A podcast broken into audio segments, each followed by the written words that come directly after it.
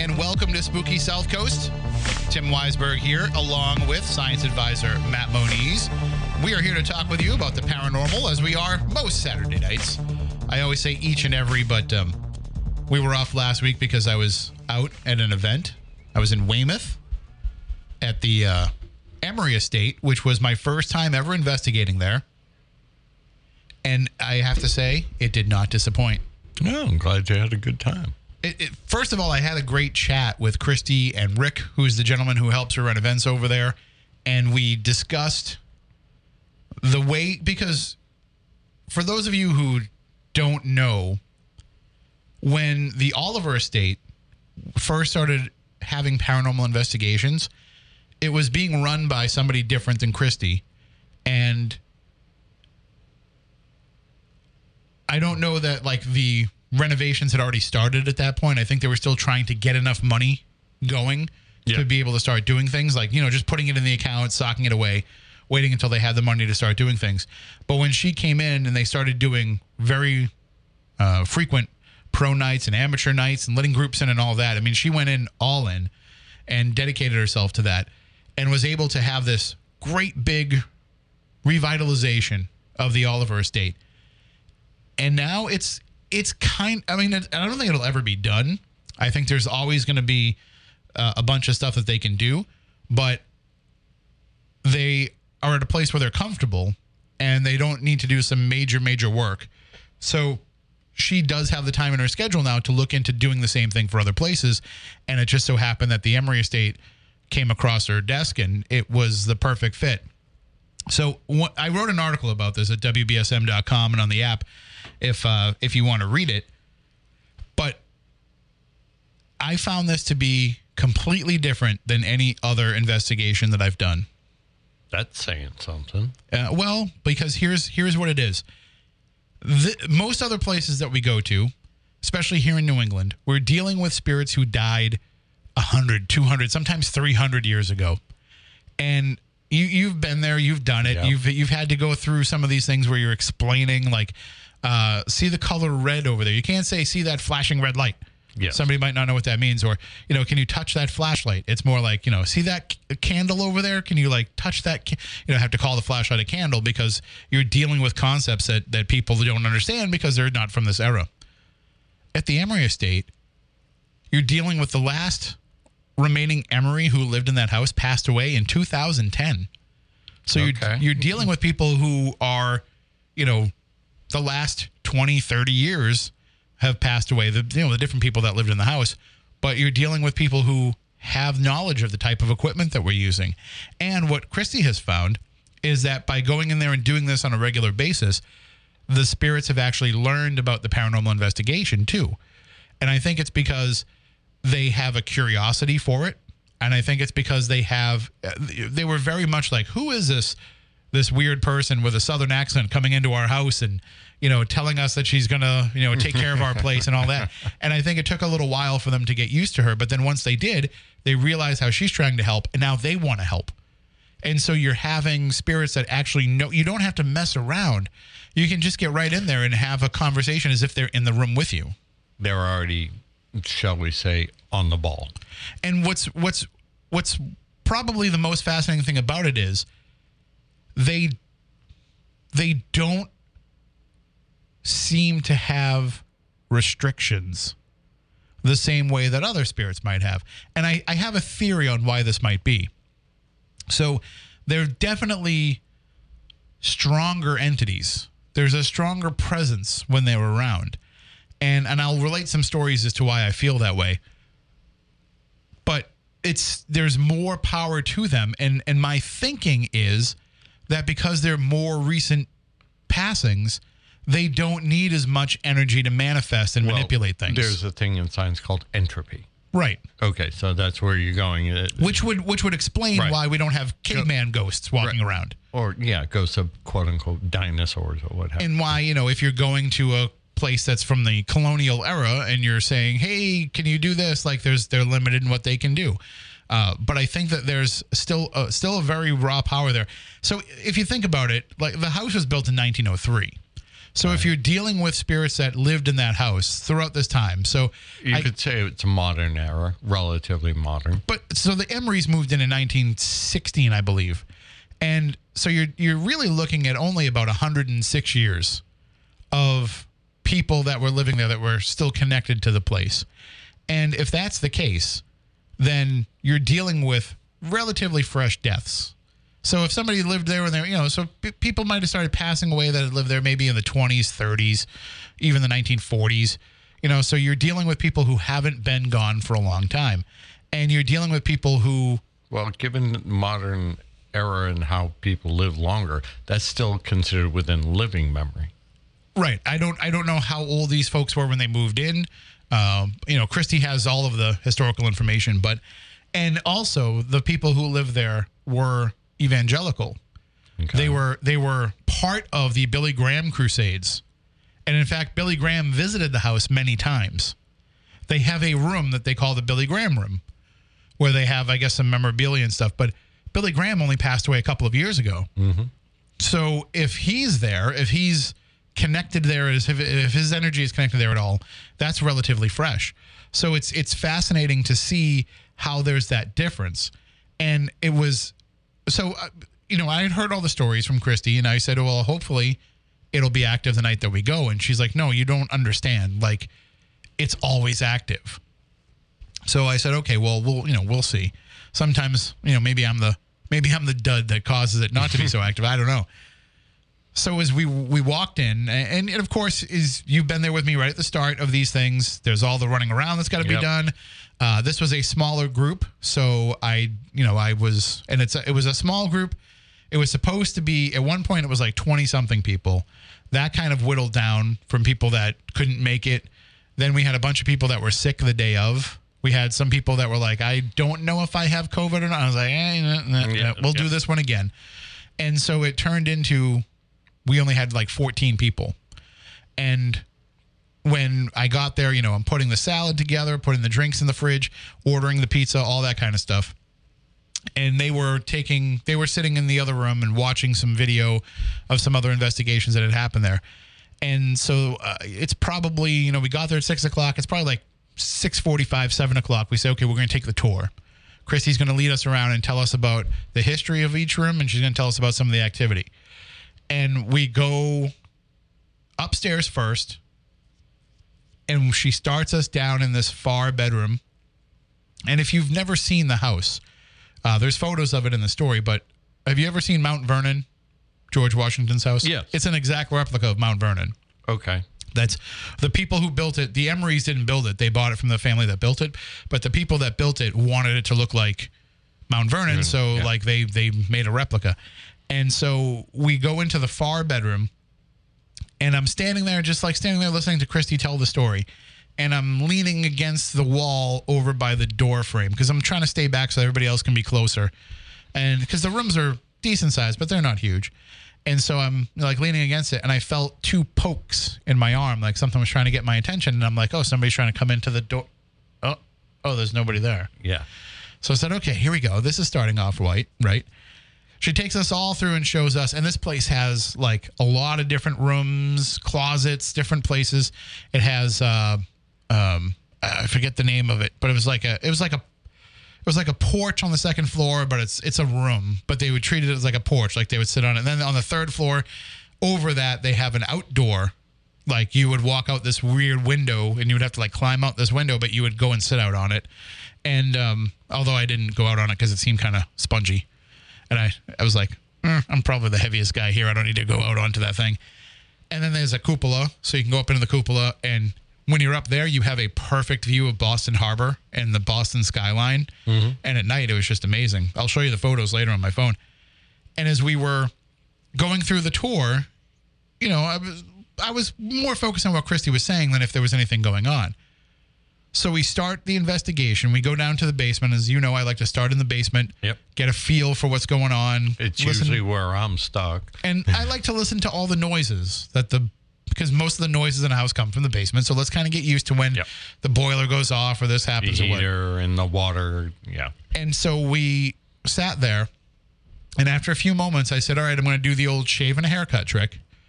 And I do the Dun, dun. And then immediately it comes back from in the same room, but everybody's like where I am, across from me though, like right away. And it only happened once. I tried it a couple other times and it only did it that one time. But we got, you know, more interaction as, as things kept going on. So we ended up at one point we were on the third floor in the room over where I was poked in the arm. And in that room there's a closet and Christy was saying how in the closet people will feel a pressure on their shoulder, like somebody has a hand on their shoulder and they're leaning on their shoulder. And so uh, I walked in, and some some ladies who come to a lot of our events, they were in there, and they said, "Oh, we're we're just watching this closet because there's supposed to be something in there." They're like, "Tim, get in the closet." So okay, so I go in the closet and I'm standing there, and I'm like, "If you are here, you know, feel free to." Put your hand on me like it's okay i don't mind. And so i started to feel the pressure on my right shoulder something and it felt like a hand pushing down like it was leaning on me. Mm-hmm. And i was like oh it's it's kind of weird that this thing is leaning on me. And then i just so happened to look because there's motion sensors and that are supposed to set off if if something's moving and i'm holding still except for my shoulder drooping so it's not really going off but then, so I just happened to look down to look at the sensor to see if it's going to come on, like if I move toward it. And I happen to see against it, there's a cane in there. And I don't know if this cane is like related to the room or if somebody just put it in there, but it starts to like work its way into my head. I'm like, this person is leaning on me because they must have a physical impairment. Right. And so they're they're using me as a crutch. And I was like, huh. I said, well, you know, you can you know, you're kind of pushing one shoulder down more than the other. Can you push my other shoulder too? Can you put your other hand on my other shoulder? And the hand goes on my other shoulder. And so now I've got a balanced pressure across my two shoulders. And so I'm just standing there. And I'm like, hey, I'm feeling this on both. And as I'm standing there, my arms are down by my side. Suddenly, my arms start moving in toward the center of my body to the point where they're pretty much touching. Whatever it was, wrapped its arms around me from behind, Uh, like in a bear hug. And I was like, oh, okay. Like I'm feeling this now. And I said, uh, well, if you're here, uh, I said, if you're, um, if that's you, like wrapping yourself around me, I, I, I've been having some back troubles. Could you maybe crack my back? And I get lifted backwards. And I come back forward and I was like, okay, can you do that again so I know that it was really you doing it and not not just my imagination? And I get leaned back again. So it's like, okay, this thing is really happening. And it stayed that way for a few minutes to the point where like I couldn't move my arms out. And I finally had to ask for it to let go of its grip on me so that I could relax. And then when I asked immediately, it just felt like it was released. And then every person that went into that closet had it happen to them after that. There was one woman who was actually getting like really pulled backwards, but everybody was having this pressure on their shoulder or some kind of physical contact, except for this guy, Rob. Rob comes to a lot of our stuff. Rob has never been touched, or I mean, not like you know when we tried the Lizzie Yeah. Borden leg lift, it didn't work for him. So he goes into this closet and he can't feel any pressure on his shoulders or anything. And meanwhile, Christy's running EchoVox, and we're listening. She's doing it through the Estes, but she's the one that's just you know. Yeah. And uh, it said he asked like why they weren't touching him, and it said something like five feet. And so we figured out that it was basically saying it was too short because Rob is like Yeah, he six is- foot something. So they, they couldn't reach up to get onto his shoulders. So I thought that, that was kind of interesting. And then at one point, Christy Christy just blur- this is my- this was my favorite moment of the whole night. Christy just blurts out, "Happy birthday!" coming from the Echo Vox, and immediately the question is, "Is it anybody's birthday here?" And this this woman Kim, who came with her friend Kristen, Kim says, "Well, it's not my birthday. My birthday was last month, but Kristen and I haven't seen each other, and so she brought me my gift today." So maybe, and as she's telling this story, Christy blurts out, "Not from Walmart," and the two ladies just start laughing, and like, it takes them a couple minutes to stop laughing. It's like, what's so funny? Like, what's the thing? And Kim says, you know, a couple months ago it was Kristen's birthday, and I bought her a gift that I tried to pass off as something that I got on Etsy, but I actually got it from Walmart. so the ghost was blowing up her spot and ratting her out for getting a Walmart present and trying to pass it off as being something homemade, handmade from somebody on Etsy. So I thought that that was just it, it was like the perfect encapsulation of what we were dealing with there. You're dealing with more modern spirits, people who were alive in our time and have an understanding of the way we do things and kind of um, that was odd. Something I missed. So as I was talking to you, I looked. We can see in the glass mirror behind Mo- Moniz is in front of the glass windows of the studio. If this would be better if we had spooky TV still. Yeah. But he's sitting with his back to the windows that look out to the parking lot. But because the lights are on inside, we get the reflection. Mir- mirror effect. and I can see the reflection of my office in there. And there was just it looked like a person standing there in a blue and white checkered shirt with a pair of jeans on. Um, I've been seeing somebody in the uh, the studio here. We we know who's in there. yeah, I, I I don't say it anymore only because I'm just so used to seeing it. Let me know if you can make out what he's wearing. What the the thing in in the studio? The thing that you see in there. white shirt. White, Yep. Okay. Does that It's yeah. It's Okay. it's somebody that used to work here. okay? Um, yeah, everybody's everybody's been encountering him quite often. So it's I'll I'll get into that. I don't want to bring it onto the air. Uh, but yeah, the, this this wouldn't have been him that I saw because this was a, a like a blue and white flannel checkered shirt. Okay. Um, but still kind of interesting. Might have been maybe somebody was walking by and it just looked like it was in the reflection. I don't know.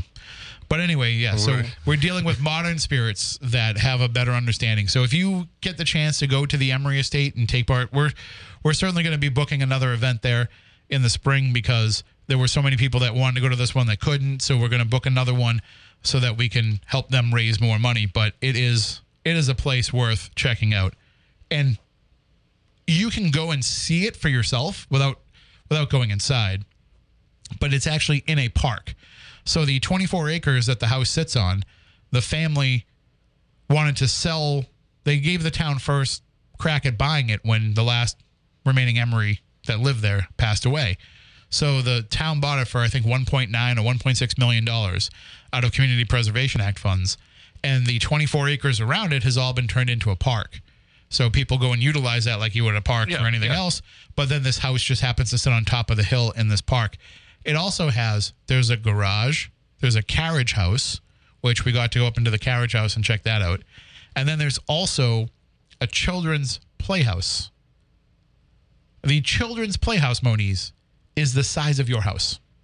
Oh. like that's it's like the size of a regular like two bedroom house here on the south coast like that is the size of this children's playhouse at the emery estate which right now they don't have access to the town hasn't granted them access to go in there because it's in such bad shape but maybe somewhere along the lines if they keep renovating the property they might be able to renovate that as well Right. Gotcha. so it's it's just an amazing place, and and again, um, you can read my article at wbsm.com and on the app to find out a little bit more about it. But I just I came away from that saying like I I needed something, I needed something that would change because I've I've been in kind of a ghost rut to some degree, where I'm going out to it's it's, it's almost like I'm. You know, Styx or Journey going out, just doing the greatest. Maybe Journey's a bad idea because you know Yeah. Well. their lead singer is going to be happy to have that job forever. So he's probably never going to lose the energy. But, um, or you know, the Journey cover band, as I like to call them. Yeah. I was gonna say. Um. I, I think Steve Perry's been gone for a long time. Yeah, it's been Arnel Pineda for for over twenty years Yeah. now. But so the so I'll I'll use you know Styx as an example. They don't come out with new music. They just go out every summer and they tour, and they're just playing the greatest hits over and over again. And I feel like sometimes when I go to some of these places, that's what's happening. It's like, oh, is this the place where this? hap yeah. Oh, let's go try it. And then, or if we go down to the basement, I know, well, this will happen, and we'll see shadow people, and this will happen. So I've been in kind of a little bit of a rut to some degree about trying to come up with new ideas and new things to do. And this kind of revitalized me to say that this is a, a different type of spirit that I've encountered. This is a different type of approach to the investigation. And Christy did say, like, she's like, this place will change you. And and it certainly did. So I'm I'm pretty excited uh, for going back there. Of course, you know we've got a couple of other Well, things coming up before that, but do go back. I'd like to check it out. well, I think there's um there's a bunch of stuff that they're doing throughout the course of the fall. Uh, so you might want to get over there and just see if you can, you know, on a night like maybe on a Friday night or something when they're doing something, see if you can head over there. Just because you got to see it now before they start making the changes and doing things. It's uh, it's pretty incredible. So I wanted to talk about that, but I also had another article which I, I sent to you the other day, and I said this is something I want to discuss. I talked about it on what day did I publish this? Wednesday. So I talked about it all day Thursday on my morning show. And Oh, the Chowder Fest? no, no, that was only wrong Monday. article. It was only Monday that I talked about Chowderfest, um, which, by the way, Chowder Fest was awesome, and uh, the Silmo coffee syrup. As I wrote on social media, uh, Autocrat is now Autocrap, and an, an eclipse has been eclipsed. So my first shot at Silmo, it was uh, it lived up to the hype. So I will I will get into this article in just a moment, but we have a, a phone call on the line, so let's take that really quickly. Um, oh, Do, do, do we dare? Good evening. You're on WBSM. Hello. Oh, sorry. There you are. Hey, what's shaking, fella? What's going on? What's up, Hey, Playboy? Not much. I'm wearing I'm wearing blue and white myself, checkered shirt and blue jeans. So is Were you actually projecting into the into the studio? I was trying to, but you know, those black people got to get have problems going through customs and stuff like that. You know, I can't help that. It's a, it's a terrible thing. So, um, I wanted to say something. Okay, uh, you speaking of Journey, I just uh, uh this this like three days ago, I saw I was over, I saw Steve Perry's house. He's got a new song coming out. It's a Christmas ditty coming out around coming out here. It's a new song. It sounds really good. Listen to it. The one time I heard it, and it sounded really good. So it was inside the studio at his house. So I think that you you talking about Journey. That's that's perfect example. There you go. And um, I think that's going to be a good thing to listen. I think I think of a, I don't know if it's going to be a whole album. I just know that single's coming out next month. So that'll be a good thing. All right. So you were t- I, I've got something I want you to watch.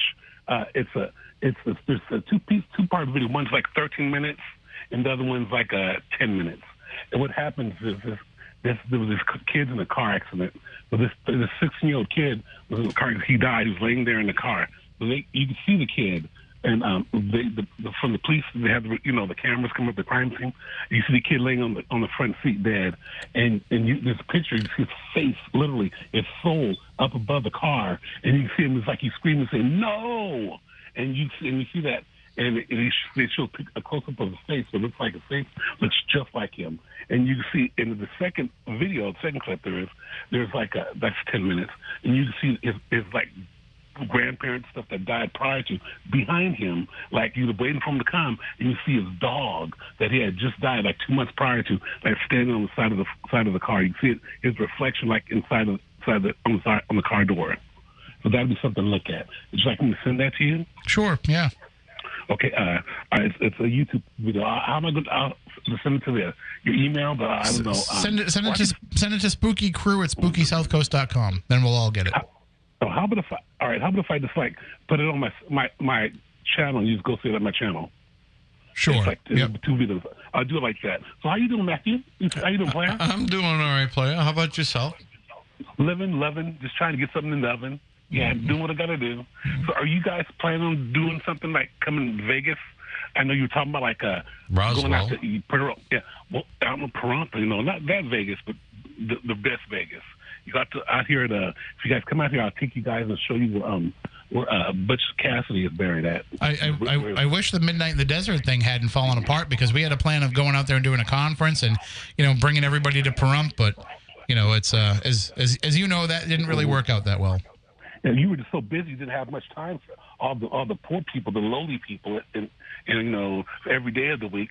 I said, hey, he's Mr. Popularity, you know. So you got to do what you got to do. You know, you got to take care of your home area. Like I said, heaven forbid you be here in Vegas having too much fun. Well, you're you're out in Vegas. You know that these events happen out there. Why don't you champion for us to come out there and have them? You know, bring us Well, out there. I, I try to do things, but what can I do when I try to call and like no one answers the phone during the week? Or like when I send e- emails, or like the no one like uh, returns my emails or my Gmail. I say you call you call this number during the week. sometimes. You, you shouldn't do that. There's other shows that are on. They don't know what you're, know. they don't know what you're calling to talk about. I talked to some dude named some dude named uh, Phil I talked to some girl named- Paleologos would be a fun I talked to some dude named Barry and some chick named Jessica. So, you know. You, did you really? Yeah, they were, listen, you are crazy, sir. I said, yes, I am. And I said, I'm on fire. Like I said, so they were like, he, they were like really interesting people. I don't know. I got to go back to their podcast and listen to the Lamone with Barry Richard and Lamone with Jessica Machado. Yeah, they were all nice, nice people. But Je- she felt like she wanted to fight somebody. Jessica felt like she, she was on one. Yeah, that's kind of that's kind of that's how she is. Well, maybe she needs to fight somebody. You know, there's some people out there that like to fight. You know, so, you know, the fight doesn't mean you have to go to have to make people bleed. You know, you can, you know, knock people's teeth out, whatever, or take their teeth out. Remember their their fake teeth.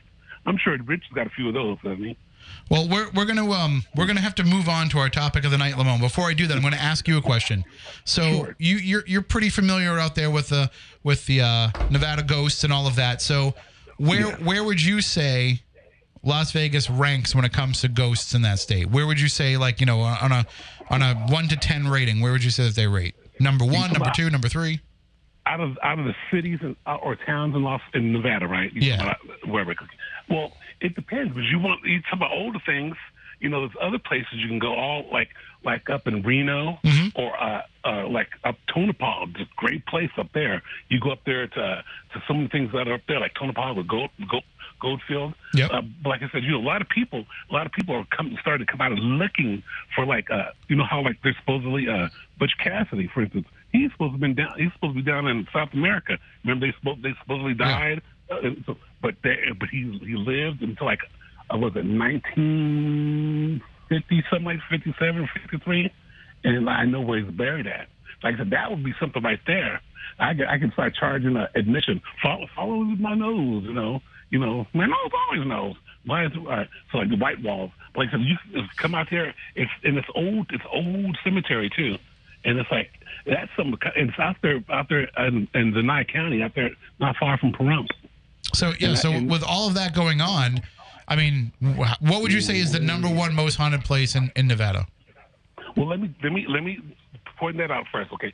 The other stuff that's going on nowadays are other things that people brought with them, okay? Because not like the old stuff like the Indians, things like that, back in northern Nevada, but this stuff that people are coming here from like uh, the Caribbean or or South America, bringing the the juju and, and hoodoo and whatnot with them. And down down in like in Louisiana, there's a lot of people bringing bad stuff here. Not stuff that's like you know, na- you know that Native Americans are used to, you know, that they can handle. I'm talking they bring some that dark stuff with them, and I mean darker than Flavor Flav. I'm talking dark like that. And seeing they what they're doing, it's like I I see where people literally. Oh, I you see this guy literally. I if I got that on the on other on one of the other phones. But you see this guy was walking was walking by, and he was and his he looked at his face. His face was like you see like two different faces over his face on top of his. And it's like you see those things like that when you start seeing that where it's literally not just in your your mind's eye seeing it, but you can take a picture of it.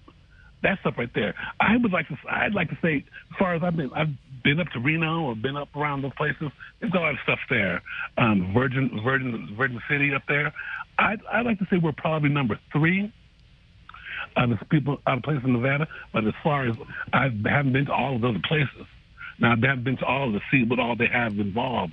And you know, I, if I was case, I'd go up there and, and go see the go see the couple that you know that that was used to be on uh, the Ghost Adventures that died. You know, you know, they killed themselves. The double, yeah, the with the voice. Yeah, the It was Constantinos, murder, yeah. murder Yeah. suicide. Yeah, we Yeah. knew them. see that. Yeah, this was right there. I would go up there to see them, and that they've got stuff going on up there right now at the house where, where, where they, he, the, the murders were there, with murder and suicide was. They're, they've got literally see things, see all see spirits running through there, and you can actually feel and see um hear their voices and stuff from there without having to use the recording. So that's just telling you how clear they- they've gone in, they've gotten gone over that way. It's like I figure, you know, okay, I'm a ghost, okay, here I am, but I want to go and rest. Okay, I'm tired of doing this. And like, you know, some people like you want to have people come visit and whatnot. And hey, that's my buddy, the ghostly. But like I said, you know, when you when you go and die, you know, after you realize you take care of your family members and whatnot, and let them know you're here and you love them, and you want to get that rest. You know, you want to be with the big guy in the sky. Yeah. And so and so many times people get stuck here. You got a certain period of time uh, after you die that that opening the doors open that you that you can go leave. I guess after shortly after the funeral, then you can go ahead and go. And, but but a lot of people stay here. You know, it's like they get stuck. And and that's the thing about it. When they get stuck here, they're stuck Sure. and they, they're they're they're they're by themselves. If you haven't learned how to handle the spirit, you know, um, work yourself the power that you can learn how to, you know, make things move, whatnot, um, in your in your your spirit form. And you got that's you know you're gonna have problems. There's other ones are out there making things move and and making other things happen, make, making bad things happen. You know, you want to get that good stuff going on. And I said I've seen, I know people that stay a little longer and I'm just for me personally. Know like when if I'm going, I'm gonna come visit you guys. You know, and hope my funeral will be like maybe two weeks, whatever. But I'm gonna come like. But I wanted to do. I wanted to be stuffed. You know, when I die, and I want to have myself like sitting down to my arms, like sitting like sitting like I'm in a chair, and my back, and I have my arms out like this, so people come sit on my lap. Other kids come Oh, up, see- take pictures with Uncle Moan. Yeah. See, I have, Like- I have, uh, uh, my my last request is that I want to be stuffed and put up against a pedestal, like leaning up against it, and have like a selfie station at my funeral for everybody to come up and like snap one last photo with me before they move on. But Kind speak- like that black guy did at, at his funeral was at the at the club. Right. Remember Yeah. Yeah. Speaking of I moving, wanted speaking of moving on, I got to hold you, Lamone, because I got to get into the story before we run out of time this hour. But I wanted to spend a, spend a month at everybody's house. You know, I'll come visit you guys. Me and Matt go look pick up some hookers. Stuff Okay. Like that, you know. All right. There we go. All right. You have a good night, Lamone. he, he he knew just where to take it. Yeah. Uh, so he's like, if I gotta go, I'm gonna go out with a bang. All right. I don't. I don't blame him. I don't blame him. Uh, You know, it's one of those things. So and and of course that that is probably what you would do anyway. So Is it? Well, I'm gonna leave that. You know, but my for for my funeral, it's. go- I'm, I just want it to be a traditional Viking funeral. you know, not in Massachusetts though. Take my body two miles out on sea. You can do whatever It's the hell I uh, want. three three miles. Okay, whatever. But um, no, I I I looked into this. There are still certain restrictions. You can't set it on fire. if so- I'm three, four miles out, stop me. I'm dead. I They- don't care. No, they don't. They don't want you to set it on fire because it, it, it throws everybody off. But what you can do is you can just be thrown overboard. So there's no. I, I- did a whole article about this. Okay. And when so the way that it goes is that if you want to go out there and if you want to dispose of somebody's body legally, somebody that died, not somebody you killed, but if you like, you know, if if I was to die today and you wanted to take me out and bury me at sea, if you go three miles out and you just dump me overboard, you don't have to do anything. You can throw me as is right overboard. They do suggest that you probably should wrap Wait. the person in a cloth. Yeah. you do have to weight them down. You do have to tie a weight down because otherwise they'll just bob. But they, they do ask that you maybe put a, a, a, a shroud of some sort around them uh, just because they don't want the sea life really picking at the body. So they want you to get down to the body before people start picking, you know, the body to get down to the bottom before all that. And um, the other thing is they do ask that you contact the EPA within, I think it's within 30 days of having let a body go, just so that they know. And I think that that part of that is probably because in case something happens with the body wash- yeah. washes up, yeah. So you do have to tell the EPA within 30 days that you threw somebody overboard. But what they've done now is because like, so I die. I don't want to spend any money. I don't want you to have to spend any money. I say just go take me out three miles and throw me overboard. So you go out there and you do that, and then, but maybe you like you you ask a buddy, hey, you got a boat, right? Can we go take Tim out and throw him overboard? What if you don't have a boat? So then people were chartering boats to be able to go out and do this, and the boats came up with the idea. Well, hold on now, if they're chartering us to go and take these bodies out, we could start offering like packages. And so they started offering these like bereavement packages where it's like you go out there, they have a ceremony, they say a prayer, the captain says a prayer and blesses the body and all this kind of stuff. You throw them overboard and then they've got like a lunch spread out for you and all of that. Uh, there was one I heard about. I don't I didn't find if this was true or not, but somebody told me that there is a a company that will take you out, let you throw the body over, and then when you come back, they'll take you on a whale watch. Okay. I was like, well, there's two like really different things, but okay, well, yeah, I can see that as being something, but it's a it's a real thing. Now, here's the the catch to it. You know, what you can't take out three miles out and throw overboard. Somebody living. Well, yeah, that's probably a bad idea. Pets. Okay. You can't take a, a dead pet out and bury them at sea, nor can you take a dead pet and bury it with the person. So, you know, let's just say I got into a car crash with my dog and my dog and I both died. And you say, we're going to take them both out and bury them at sea. It's legal to throw me overboard three miles out. Has to be within three. but three not miles. Rover. But you can't throw the dog overboard. Okay. So just keep that in mind. And it's Ruby, you know that. Yeah. So yeah, a very interesting story story I wrote a while back. Uh, and speaking of stories that I wrote, I do want to get into the story um, that was published the other day, and we'll we'll take phone calls about this on the other side of the news at 508-996-0500, and you can also send us app chat messages on the WBSM app. But let me give you a little background on how this came to be.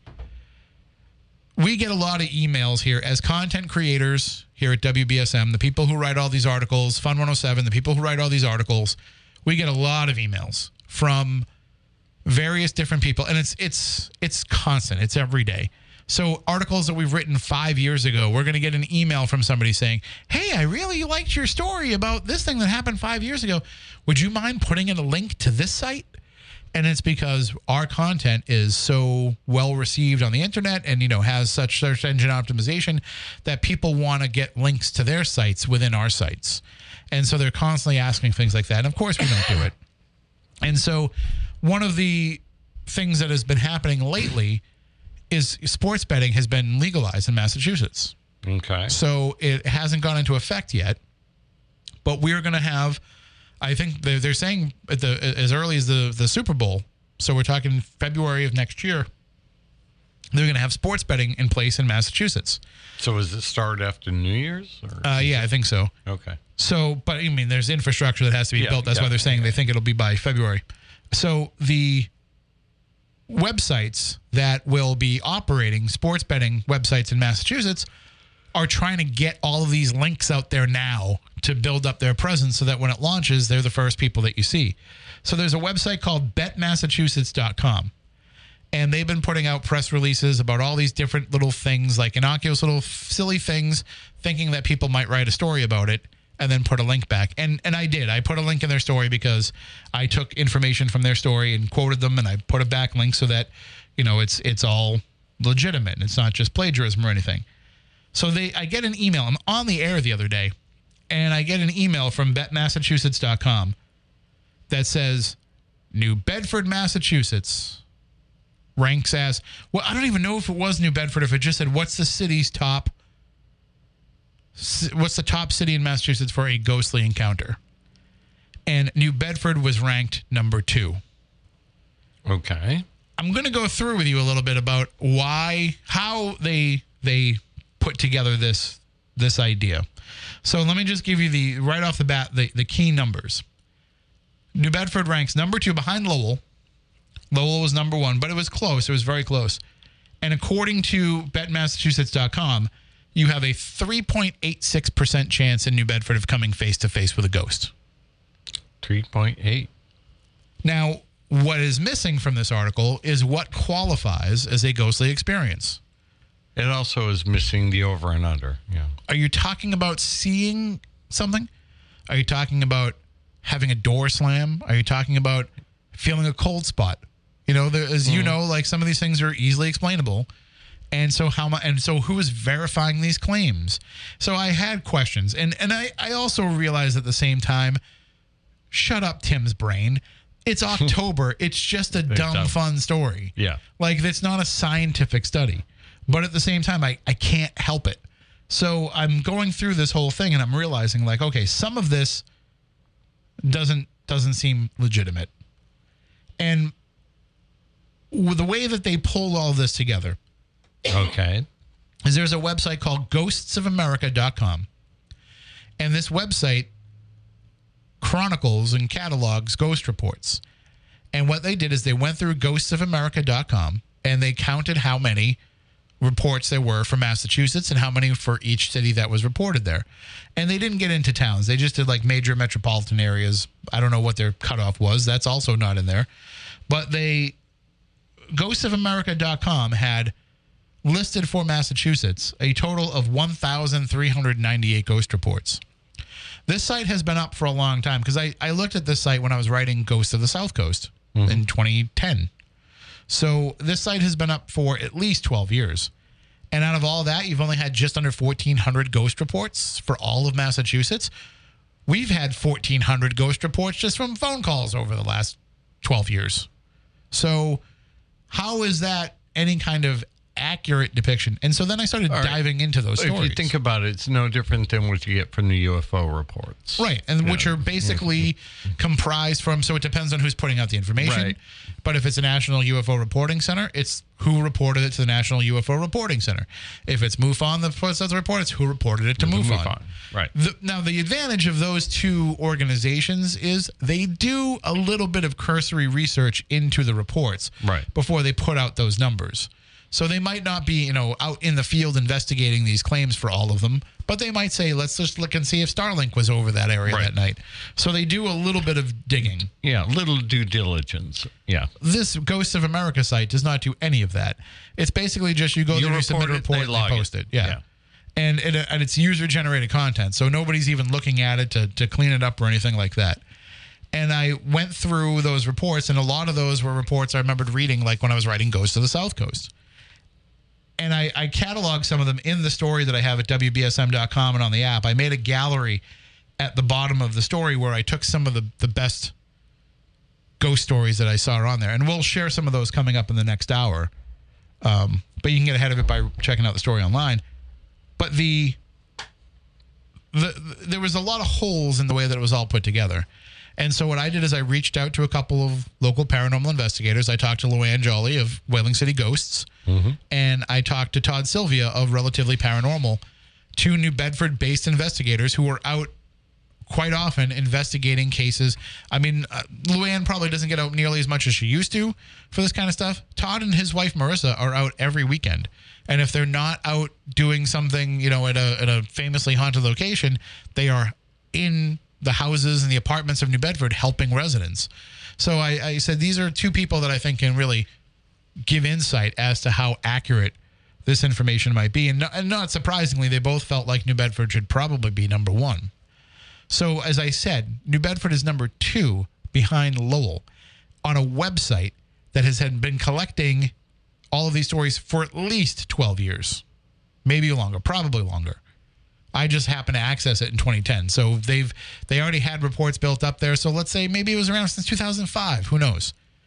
But I guess I could have gone and looked up all that data. But all of that time, couple of decades almost of having all these reports, how many New Bedford ghost reports do you think there were? If there's one, 1,398 total for the state. Yeah, I'm I'm gonna guess twenty three.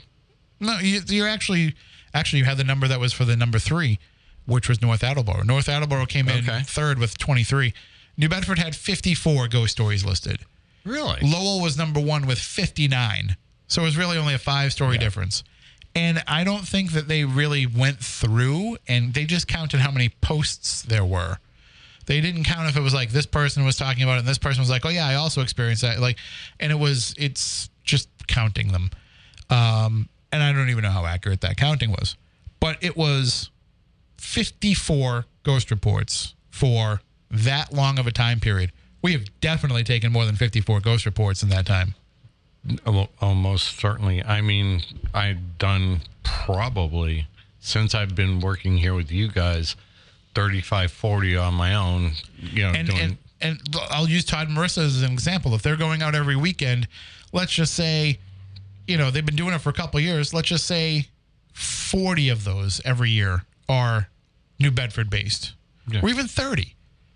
If they've done 30 for two years, when they've been doing this for longer than two years, but I'm just using that as a number. If they did 30 in two years, they've already done more cases than what's listed on this site. It's a site that nobody's heard of. It's a site where people don't know to go there and make these reports. So it's not an accurate representation of where the reports are coming from.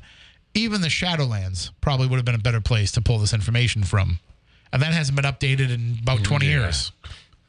So, including like, there's still bad information on that site that people are sending to them saying, like, can you please fix this? And they just leave it up there. And people still discover it and and tell those stories all those years later. But we got about 30 seconds before we're going to go to the news. When we come back on the other side, we will dive a little bit more into some of these stories. But I want to hear your phone calls because the reason why I'm bringing these up and sharing these stories is I want to see if it resonates with some of you, if you've had experiences in these same neighborhoods.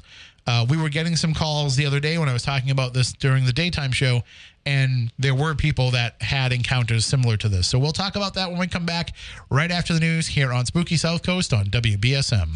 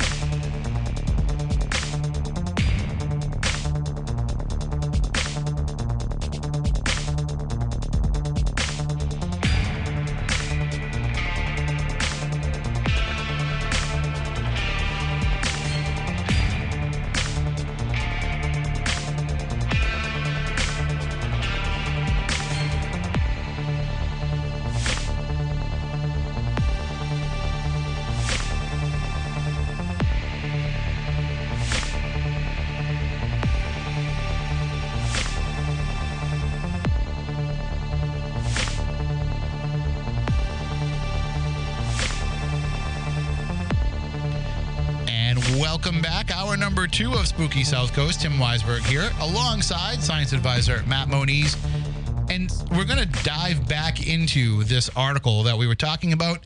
And uh, again, it's at WBSM.com and on the app. If you can find it there, uh, I think I put it on the spooky page at WBSM.com. But if I didn't, you can just search for my name at the top where it says listen, and you can see all the articles that I've written and we're going to dive more into exactly some specifics uh, and some specific cases that were reported. But before we do that, uh, just a few things that we want to mention because it is spooky season, and we've got a lot of things going on. Moniz, you have something that's going to be happening uh, coming up in Wareham at the end of the month. Yep. Uh, Social Harmony Lodge in Wareham on Route 6 and 28 on October 30th, starting from 5 o'clock till about 7 o'clock. It'll be True Ghost Stories of Southern New England with both myself and Andrew Lake. And there will be a. Uh, a spaghetti dinner if you want to donate $10 for adults $5 for children under 12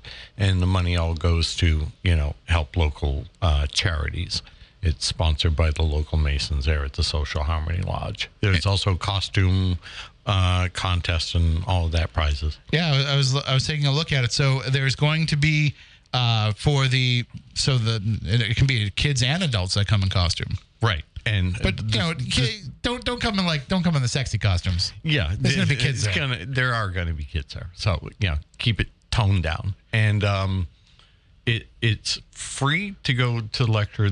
Like I said, the the money is a donation for the spaghetti dinner, and like I said, that goes to help local charities. So And uh, so again, you can win a fifteen dollar gift card to Ryan Family Amusements for the uh, best young man and best young ladies costume, and for the best adult or couple, a fifty dollar gift card to Cafe Soleil in Wareham, which is beautiful. Oh yeah, Gr- good great place. And that and um, do, I'll be bringing in my little artifacts so people can come and take pictures with you know pieces of Betty Hill's dress and various other things. There's also games and activities for the kids. So the stories, will the kids be sitting there listening to the stories? Yes. So And the- so- Andy and I will have the projector going, and we'll be talking about all of the local haunts in Wareham, from Wareham to Fall River to parts of Rhode Island, and So if know, I'm going to give New you, England. if I'm going to give you the story to run a video for, Sure. I have to have it. I have to have it be for kids. Because the story I'm going to tell, there's the version I tell when there's kids in the crowd, and then there's version that I tell when the kids aren't in the crowd. uh, I would keep it for kid friendly.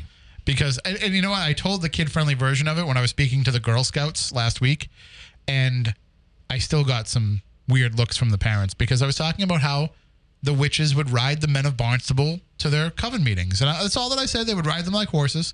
I didn't play it up like I do when I do for the adults. When I say they would ride them, they would ride them all night long. They would, ride, you know, like Yeah. I. So I I, I downplayed it, but yeah. So I'll uh, I'll keep it PG. Okay. It'd be appreciated, and I'm sure the parents would appreciate it as well. Mommy, why was that guy on the video talking about witches riding guys like horses? Uh, because that's what they used to do. They used to throw saddles on them and ride them like horses. Yeah, well, it sounded sexual to me. Sorry, Sally. Uh, so, and, and of course, throughout the course of the month, I'll give you updates on all the places that I will be. Oh, God. Uh, yeah, it's um, I'm 13 places in about 18 days, I think. So we don't have a show for the next couple of weeks coming No, up? no, no. It won't affect us here. Oh, uh, in fact, we're planning on a Bridgewater Triangle investigation show. I was planning it for October 22nd so that we had a rain date of October 29th. Okay. Um, but maybe we'll just schedule it for the 29th and take a chance. Who knows? We'll see what, what kind of response we get from the groups when I put it out this week. But that is the plan well, to try and do it on the apparently done it right now. Right. well, um, but when I really start like reaching out and, and connecting with the, the regulars. Um, but yeah, so starting on the 11th, starting on Tuesday, I'm just going nonstop, including the week before Halloween, um,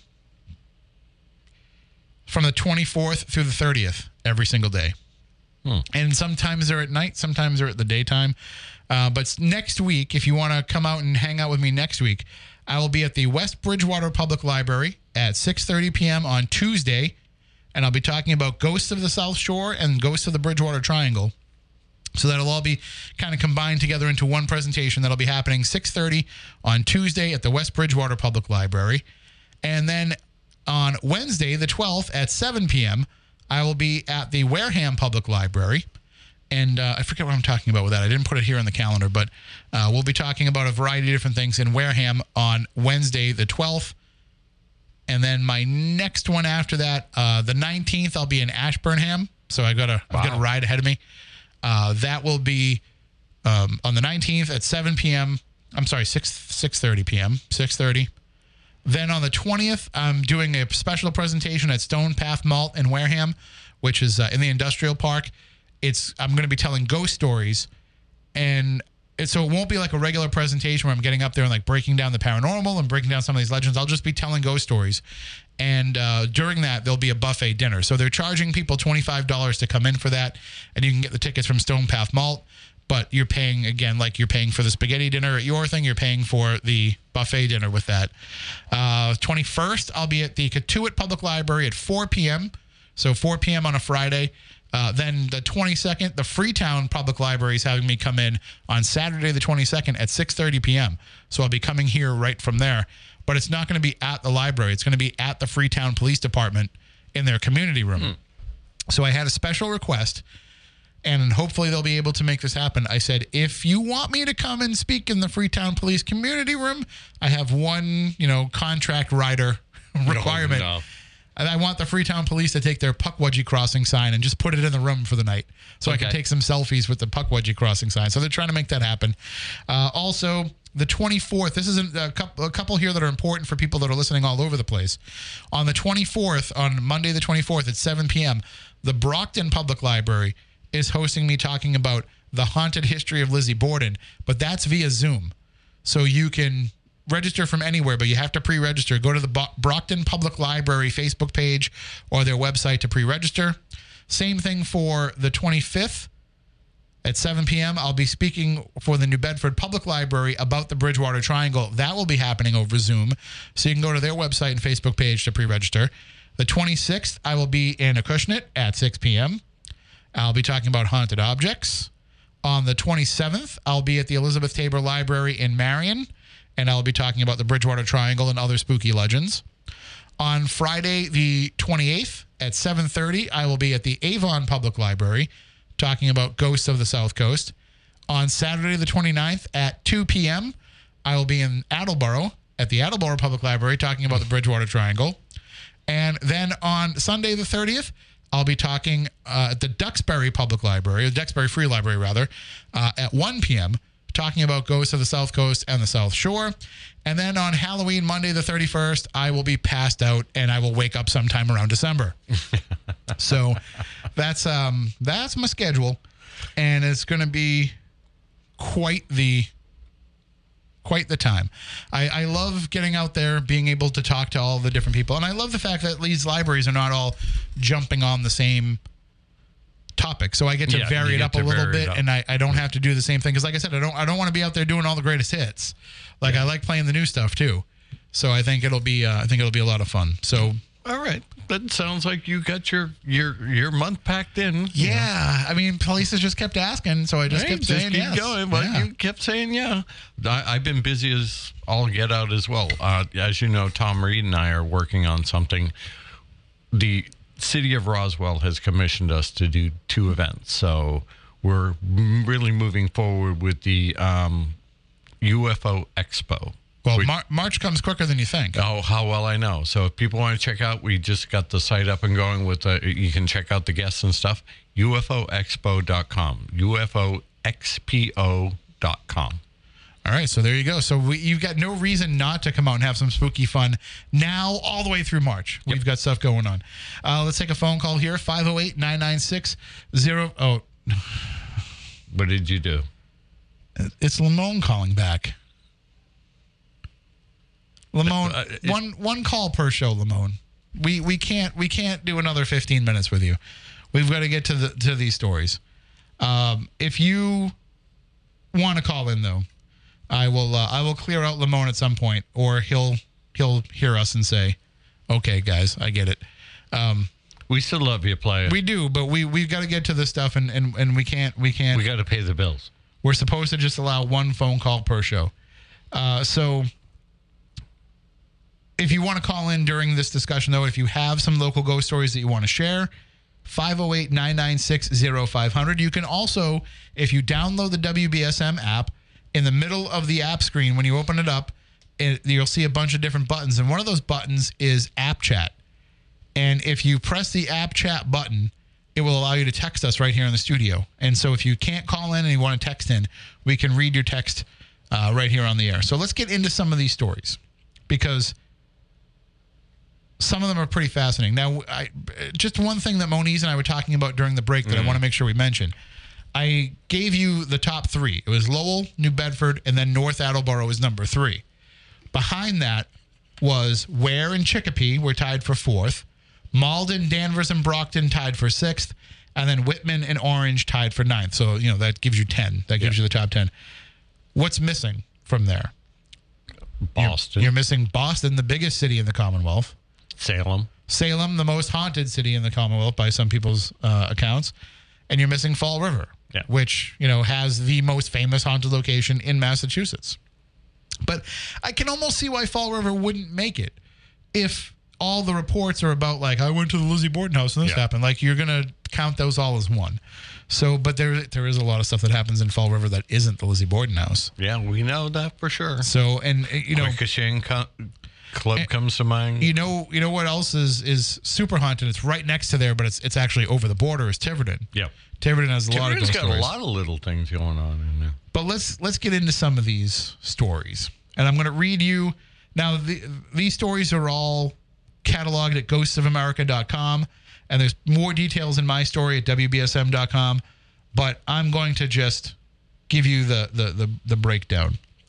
So this person, MS or Miss, uh, we'll call her Miss. She submitted a story when she was from around 14 years old.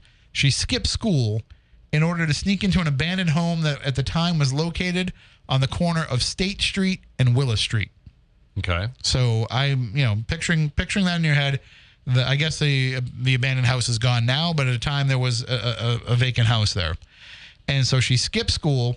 Her friend was supposed to meet her there for the two of them to sneak into this house together, but her friend didn't show up, so she went into the house by herself first, and she saw this big creepy old mirror hanging on the wall, and she's waiting and waiting, and her friend doesn't come in, so she goes outside to the payphone across the street to call her friend to see where she is. So this must have been a long time ago. Right, because there was a payphone. And she says, as eh, so as she's out there using the payphone, she's looking at the house. So she doesn't see anybody go into the house.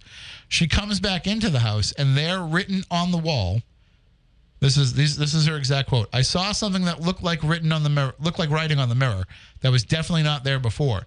I got closer, and when I read it, it I almost died. it said school skipper, but written backwards in black. So it's like something wrote it from the other side of the mirror and knew that she was supposed to be at school. Now, I would have all kinds of follow up questions, of course. Like, I would say, well, did your friend answer the phone when you called? Maybe your friend was already in the house, like messing with you. But anyway, um, I'm not going to try to debunk these. I'm just going to let them live as spooky stories. You're just relating the story, just a messenger. Yeah. Uh, this this was a person who lived on a second floor. Her name is, name is Tamara. She lived on a second floor apartment on Tallman Street and would frequently see shadow figures. And this is one of her quotes I would always experience black shadows walking toward me in the middle of the night. And I would see this girl with a skirt, scary looking, walking out of my closet. And she said that uh, other accounts were that on, on one Fourth of July, she was in her brother's room with him when every light shut off at the same time. They heard moving around and things moving, and then boom, the lights turned back on. So she was just wondering if anybody else had ever experienced something like that on Tallman Street. Uh, this is a story that comes from the Presidential Heights projects. Pro- this person grew up there in the 1950s and 60s. I don't even know if I know where Presidential Heights is. It's probably been renamed something else, I would think. Uh, western part of the city, roughly central. I, I guess it's close to Sacred Heart Cemetery. I don't know where that is either. But this person says this this is this is a really freaky story. This comes from an anonymous. He says he grew up in the Presidential Heights section and that the place quote creeped the ever loving ever loving heck out of him. He said the spirits would call his name from downstairs. At night they would call my name from downstairs and tell me to come out and play with them. Which he says of course he never did. He would yell down the stairs, "Who are you?" but he would get no response. So when I heard this story, the first thing that I thought of was Black Eyed Kids. Hmm. You know, and and w- uh, when we talked about Black Eyed Kids here with David Weatherly, we got a bunch of phone calls from people in the city that had experienced the Black Eyed Kid phenomena. So this this this goes back to the 50s and 60s, but perhaps this could have been a story like that. Not not as much black eyed kid reports anymore. If you notice, that was like I think um I think that uh I, th- I do think that they it went still from black eyed kids to more Slender Man report as far as urbanish, legendish.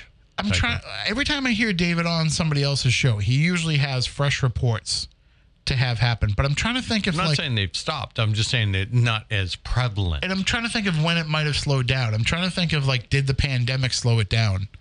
You know, did Black Eyed Kid reports slow down because people weren't likely Oh, to open the door yeah. if somebody knocked at the door? I, I I don't know. We would think people being at home more, they would experience mm, more, of the than not. knocks. Well, so a lot of the black eyed kid look at the size of that moth trying to get in here on that window. It's the size of a small bird. Yeah, it is a pretty good sized moth.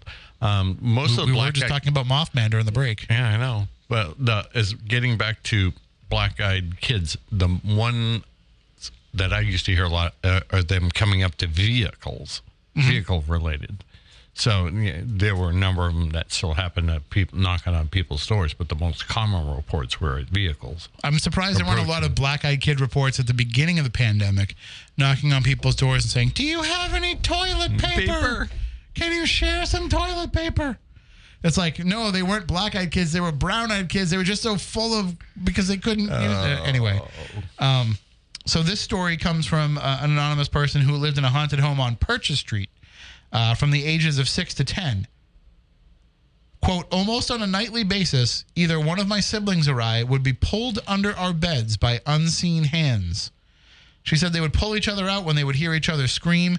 Things would go flying and fall to the floor broken, and they would hear voices coming from the second and the third floors, even though they lived on the first floor and they were the only family in the building. Uh, she sa- shared a story that when her little sister was sleeping on the floor, a large mirror fell on her, but thankfully she only suffered some small cuts. She says she still drives by the home every day and it always gives her the chills. So that was on Purchase Street, which you know is a pretty long street. Yeah, I was going to say. I, uh, I would I would guess probably. I mean, probably on the stretch, like where um, Giamalvo's market is. Okay. You know, like along along Yeah. that stretch, I would guess. That's where the most residences seem to be. Uh, let's see. This per the person who moved from the Purchase Street home thought that she was done with the paranormal, and it turns out that the place that she lives in now is haunted. And she says shadow figures appeared. A few days after moving in, while I had gone to my room to grab something, I saw a black hooded figure walking by outside my door.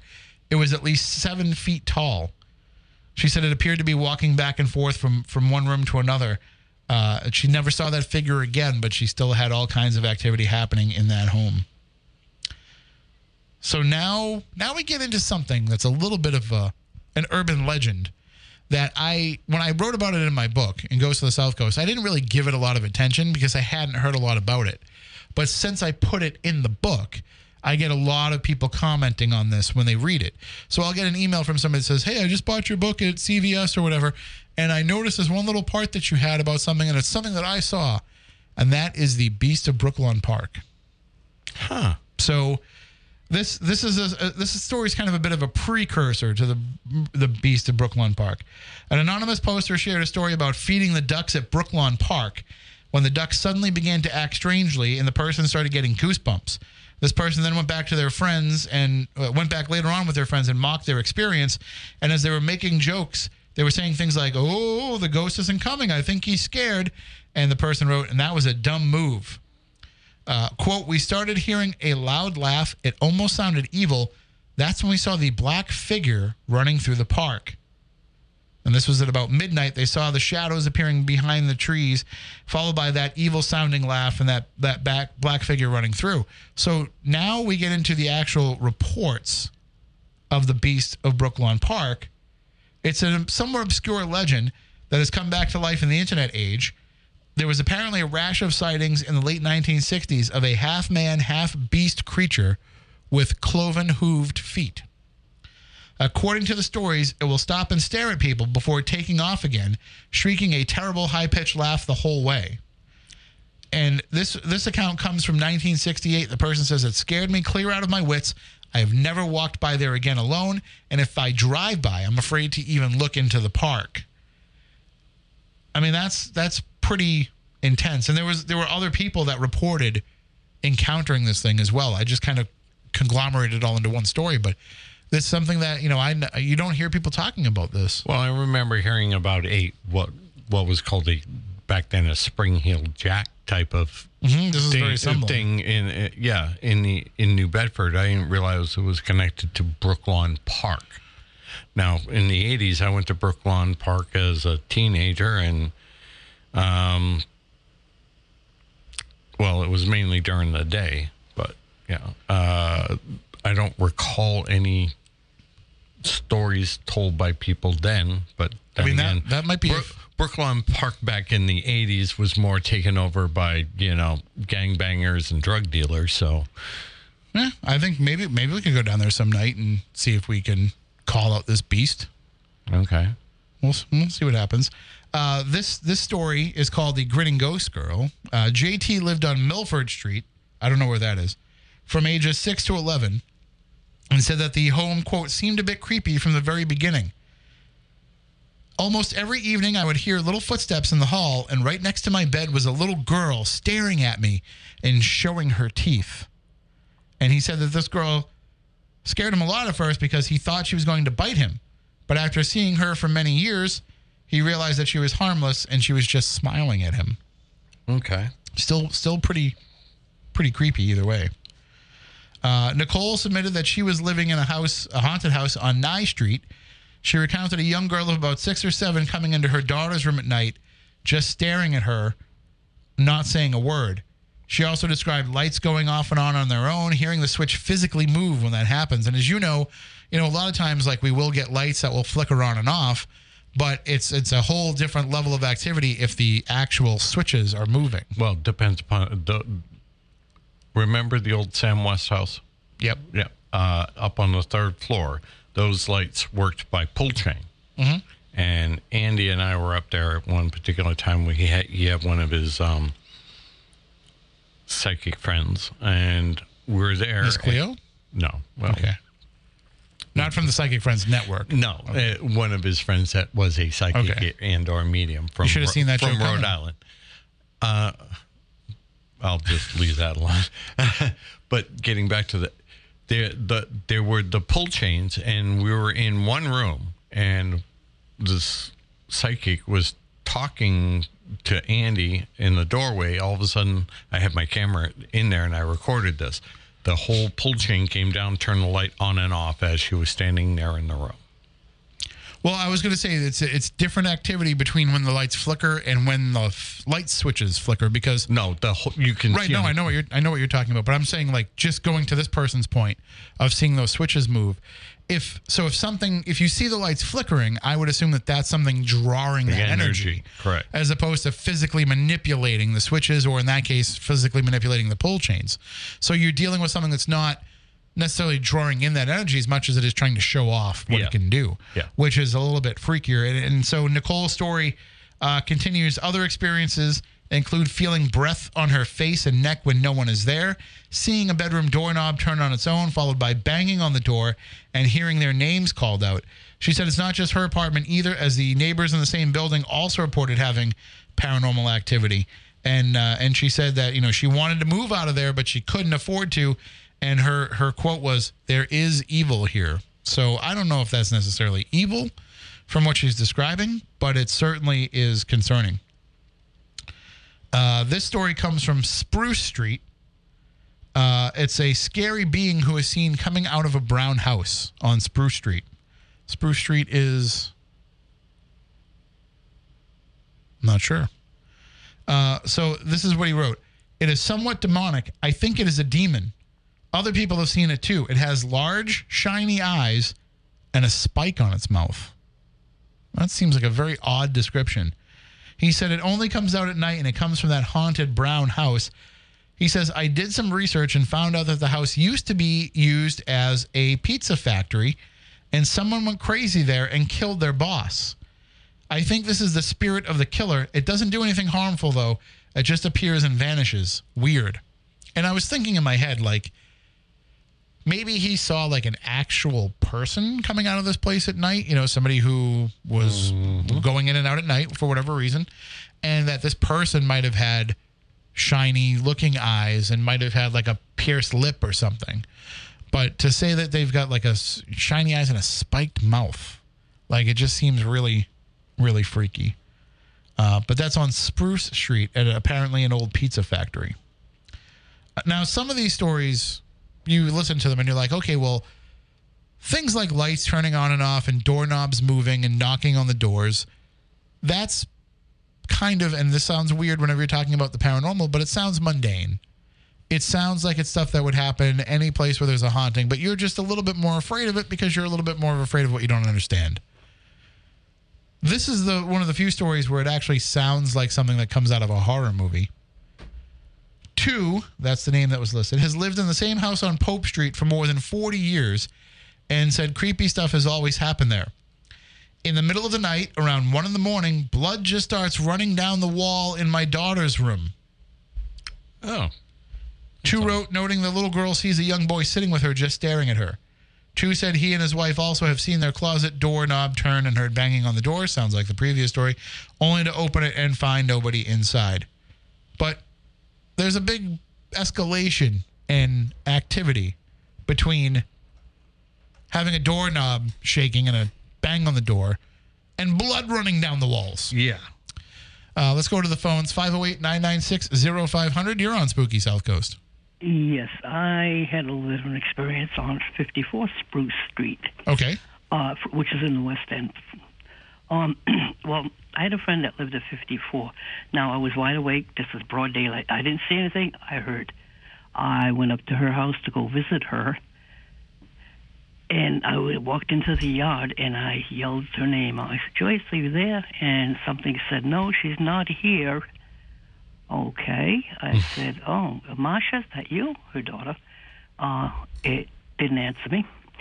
Then I went. I turned around. Her her husband was coming in the yard. I said, "Oh," I said, "Joyce is not home." I said, "What's Marsha? Is Marsha upstairs?" He went upstairs and looked. There was nobody there, but I heard that loud and clear. Hmm. She's not here. And this was like maybe around noontime, broad daylight. I mean, I wasn't imagining it. I heard it, and there was experiences in that house. Our third floor of that house was an attic, and it was converted over to. They made it like an apartment up there, and my friend lived there with her two daughters, and she made them their own little apartment upstairs with a parlor and two bedrooms. There was a cubby in the wall, and in that cubby hole, there was a, a crib, an old old crib. That's Um, creepy. Supposedly, I guess a baby died in that, and they stuck it in there and they buried it. They stuck it into the wall, and okay, so what they did was they opened up the door thing, they undid it so they could open get in there, and they, he took the crib and he went down to the water and threw the crib in the water, and when he threw it in the water. It was like bubbled and foamed, and it went down. Uh, and it came back up two or three times before it finally went down. Hmm. So this was this was something that was in the wall, not like behind a door. So this was something that they they stuck behind the wall, hoping nobody would find it. It, yeah. Well, there was a do- there was a door to it. It was like a cubby, like a little cubby closet. Okay, so type but it was it was small one. it was it was one that you would it. yeah you would have a door to open it, so you would be able to access it. Yeah, but it was sealed, so nobody could get in there, and they undid it. And no They no hopefully no signs of a, no signs of any bones or anything. No, Okay.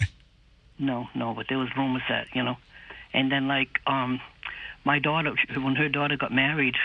My daughter was one of the bridesmaids, and the night before, they all slept over to help the bride get dressed and everything. And they had headphones on, listening to music.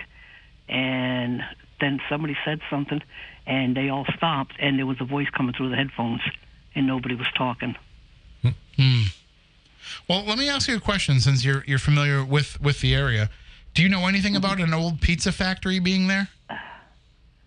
That would have been way before my time. Yeah, it The only seems thing I could think, ma- unless it's on the corner of Spruce and uh, thing where the old um, onboard building was, which is now it's ten apartments up there.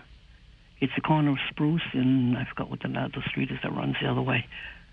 Um, it might have been maybe over there because I know that's an old building. Well, um, I'll, I'll have to Street isn't very big. yeah, I'll have to dig in a little bit more into that and see if I can't find out exactly what that might be talking about.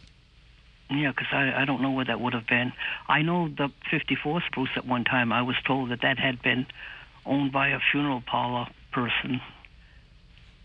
No, that, I don't know yeah, that that. could that could make sense. Yeah. Yeah. Mhm. Like Sam Westhouse was a former, uh, basically funeral parlor. Mm-hmm. Yeah. Yeah. Well, thank you for sharing with us. No, okay. But like I said, Spruce Street is not very long.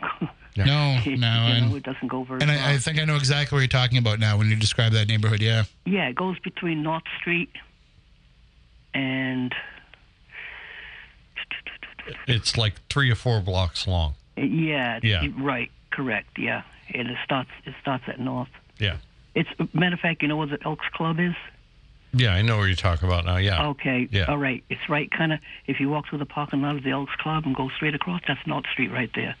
I mean, that's uh, Spruce Street. Yeah. Okay. Because I lived at 6 and then I moved to 54. All right. All right. Well, thank you for the call. Alrighty. Have a good night. You too. Bye-bye. And sorry, go ahead, Moniz. Well, I was going to say one of our listeners, and he can probably call in and verify this for me. Uh, John uh, in New Bedford, his his old house on Bay Street uh, was haunted. But it's an old sea captain's home, and he used to tell me about personal encounters. And if he wants to call in and talk about that on his own, I'll let him do it. But I've been to that house, and yeah, it is an older house. There's plenty of them around there. And when my parents owned a uh, business in New Bedford, they had an office on Orchard Street, and it was right right at the very end of Orchard Street where it meets, you know, the where the old Vogue uh, school is, and that building was definitely haunted. I think the sheriff's department has it now, but you know, yeah, New Bedford's got a lot of haunted places in there, and Well- of course the Ash Street Jail. Right. There was just a sad story that came out of there this week where, I mean, I guess not sad when you consider what the person was accused of, but there was a there was a suicide at the jail this week. Okay. A man from Truro who allegedly set his mother on fire and killed her. Yeah. They took him to Barnstable. Uh, they took him to Cape Cod Hospital rather, and uh, he they determined that he wasn't a danger to himself, that he wasn't suicidal, and so uh, I guess they tried to send him to Bridgewater, and Bridgewater wouldn't take them because they didn't say that he was suicidal or that he had mental issues. And I mean, he set his mother on fire, so it should have been obvious. He was brought to Ash Street Jail, and and he killed himself by shoving toilet paper up his nostrils and then taking a bunch of wadded up wet toilet paper and swallowing it to block his airway. Oh wow. Brutal. Yeah. Anyway, um, this story is a little bit of a strange one. Uh, Butch and his wife rented a house on County Street, but, quote, we didn't stay long when we realized something very evil was there. It started with my wife waking me up and telling me to listen to her pillow. I put my head to her pillow and could distinctly hear several whispering voices. They moved out the next day. Hmm. So, whispering voices coming out of the pillow. Now, obviously, immediately I want to try to figure this out. One of the first things that comes into my mind, and it doesn't happen nearly as much anymore because we changed the technology that we used. But do you remember back in the day of metal fillings in your teeth when people would actually pull in radio signals on their on their teeth, but you wouldn't necessarily hear the voices. You would just get like vibrations. Right. But this is voices coming out of the pillow. Well, that's due to what's called a harmonic resonance in an electromagnetic field. That there is a science behind why mm-hmm. people would would have that happen. Um, but that is kind of creepy. I mean, I got metal fillings as a as a kid. I had a metal filling, and um, I was always like super nervous. Like whenever we were like near like a big antenna, I was like, "Is this thing gonna start rattling in my head?" But from my understanding, it would only really happen like when they were new, until they had kind of like settled into the Yeah. tooth, and then it wouldn't happen as much. But still, you know, the the stories kind of freaked me out a little Oh bit. yeah, Lucille Ball's um, talking about it, picking up supposedly Japanese radio signals during World War II. I mean, but getting back to haunted places in New Bedford, okay, a couple of we'll call them public places. The Wamsutta Club. I I knew a guy that lived there, and he definitely described to me uh, things that would happen in there. This is back in the '80s when I was young and green and looking for things back then that would go bump in the night. And another place that I found is right across the street is the Masonic building, actually, that's Right. ac- across the street from that. There's, um, of course, the Seamen's Bethel story. Yeah. The story of the uh, the um, priests that supposedly hung themselves Yeah. in there. Um, where else in, in New Bedford? Well, the Zeiterion has stories, but the Zeiterion denies it. Well, plenty of places deny it. They- and, uh, and of course, you know, the place that made famous in New Bedford being the, you know, the Armory. Right. Do you remember when we went to the Zeiterion to see Weird Al? Yeah, that was actually a really good show. And we asked if we could go into Yeah, the booth and see the look for the ghost, and they told us no. no. Um, we used to do that a lot. We'd be like, Yeah. "Hey, we hear there's a ghost here. Can we check it out?" They're like, "No." No. Now, like the we say that we're like, "Oh, we hear there's a ghost." here." We're like, "Oh yeah, come on up. Yeah, that'll be fifty bucks," um, because people have realized like it's a, it, it there's a good money to be had there. All right, this story here. This is the last story that I have from this list of stories that came from GhostsOfAmerica.com. Apparently, there's a lot of stories about the businesses on Kings Highway having hauntings associated with them. Um, going back to you know the old uh, flagship cinema that was there, Oh. um, the blockbuster video that used to be over there. Uh, some of these, you know, the buildings that are still there now. Um, there was a story up on the site about expressions having stories happen for, and this story comes from Savers. Antique shared a story from when he and his wife were shopping at the Savers store there. He said as he waited for his wife, he watched as a quote well dressed lady who looked like a normal customer walked in the entrance. The first weird thing I noticed is she went right into the fitting room despite not having anything to try on. He said she then came out of the fitting room and out the exit, which is where he and his wife were headed at the time. My wife suddenly said, Where did she go? I asked my wife, Where did who go? And she said, The lady that was right in front of me. They couldn't find her in the parking lot either. I asked my wife what the lady looked like, and our descriptions of her were exact, so I know that neither of us imagined this lady. She was actually there and then suddenly vanished. And what I find interesting about this story is, first of all, you know, I'm not. I'm not. I'm never really convinced when it's a story like that that they actually saw a ghost. They might have seen a person come bombing in, go into the fitting room because they tried something on, they left something in there. Yep. And They, I left my then- phone. Yeah, and then they just left quickly again. Yeah. So maybe they jumped into somebody's car because they were waiting for them because they were just running in. Who knows? But the other side of that too is Savers can be a creepy ass place because you've got all of these things that are being donated to Savers from everybody's homes. Like antique shops. How many antique shops have we heard about haunting things? And- And you wrote the book, Haunted Objects. Hello? And you're dealing with though, you're dealing with things that are a lot of times because so an antique thing, you know, a lot of time with antiques, antique dealers go out and buy those things and put into their stores, Right. or people come in to have them appraised, and the dealer buys them and puts them in there. Savers, Savers is like, a, a yard sale where you just dump stuff off. and Savers is a lot of time because somebody died. Yeah. and you're clearing out the house and getting rid of their stuff. And so you're bringing all this stuff down to Savers, and they're, you know, it's not like they have, uh, they don't have somebody in the back that's spiritually cleansing all these items. I don't. Sometimes they don't even have people that are actually cleansing the items, but they, they don't have like somebody like going over there and like you know. Uh, removing I- spirit attachments from these things. So it's quite possible that everything that's in that store could be haunted, could have some sort of spirit attachment to it. And that's it's the risk that you take. I wrote when I wrote on haunted objects, there was a story about a, a thrift store where there was an umbrella that was haunted that came from a thrift store, not from an antique store, not from this was just something like they went into there and there was an umbrella and they're like, Oh, I need an umbrella, I'm gonna buy that. And like so those kind of things you, you've got to be careful. I love a great deal, but I also know that sometimes when I get that great deal, there might be a reason why it's a great deal. So, something to keep in mind. Uh, these were just some of the stories that I found on ghostsofamerica.com. Certainly not enough to. Uh, I, listen, I, I'd like to say that New Bedford should be number one for ghost stories. I don't know if that's necessarily true. I don't know if New Bedford is number one for us to encounter a ghost because there's too much repressed acceptance of the fact that these ghosts are around us here. You and I were talking about a little bit during the Yeah. news. The cultural, Cultural, divides are yeah. still out there, and certain cultures that are present in New Bedford don't want to talk about these things.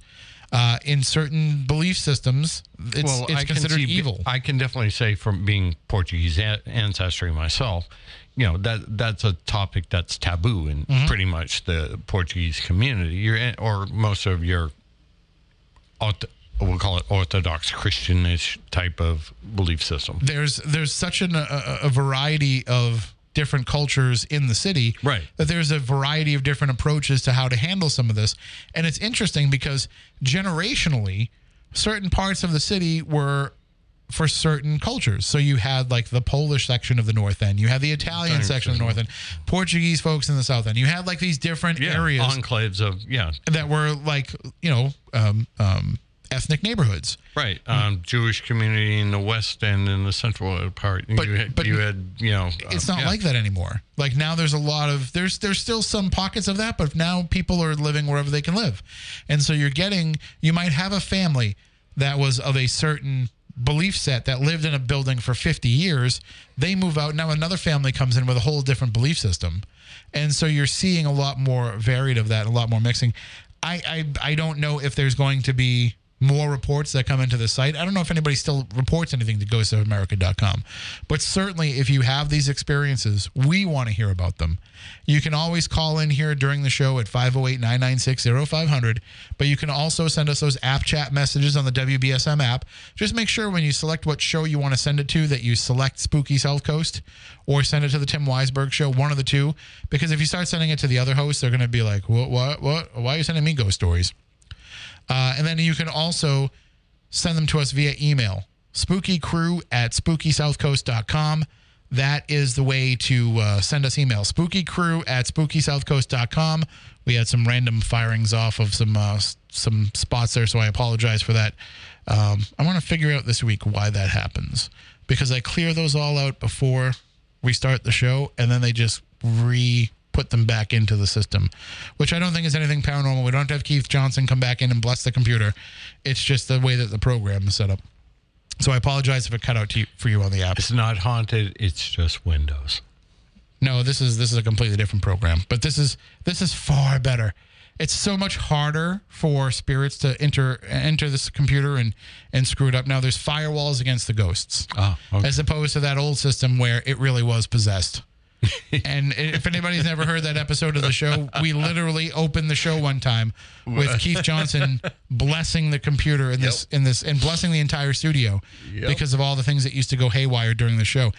Didn't happen during the other shows that were on the air. Just theirs. And it so it could have been two things. It could have been that the studio was haunted and that we've opened the door up and, and created a portal for these spirits and entities to come in and affect us, or we don't know what we're doing. But it's probably the first one more than the second one. Well, it's probably the second one too. Yeah. Uh, but that'll do it for this week's show. Uh, again, we'll be back next week. We'll be back throughout October. Um, November 5th, we will not have a show. I'll be at um, the uh, the Wayside Inn in Sudbury. Uh, but we will be here all throughout the rest of the month. We're going to be having our annual Bridgewater Triangle investigation show on the 22nd of October with a rain date of the 29th of October. If you are part of a local paranormal group that would like to take part, shoot me an email, tim at spookysouthcoast.com or tim at wbsm.com, either one. We'll start setting all that up and we'll get those locations picked out. We'll figure out where people are going to go. Still might even see if we can't be out in the triangle somewhere. I mean, Moniz usually goes out, but seeing if we can have kind of home base for the show, be actually out in the triangle. Uh, be out there amongst the groups that will be investigating and calling in with reports of all the things that are going on out in the triangle that night. So again, if you want to take part, tim at spookysouthcoast.com or tim at wbsm.com. Email me, let me know that you are interested in taking part. We'll start putting people together. If you're an independent investigator and you don't have a group that you belong to and you reach out to me, we're going to put you with somebody else because we want everybody to be in groups and be safe. If you are a person that has never done this before but wants to do it, I can't always guarantee you that somebody's willing to take you on, but you can reach out to me and try, and we'll see if some of the groups are willing to take a newbie out. Generally, it's a bad idea for this type of investigation because of all the dangers around just being out there in the triangle. But uh, we'll talk about all that coming up in the future, and we'll talk with you more next week. Until then, stay spooktacular.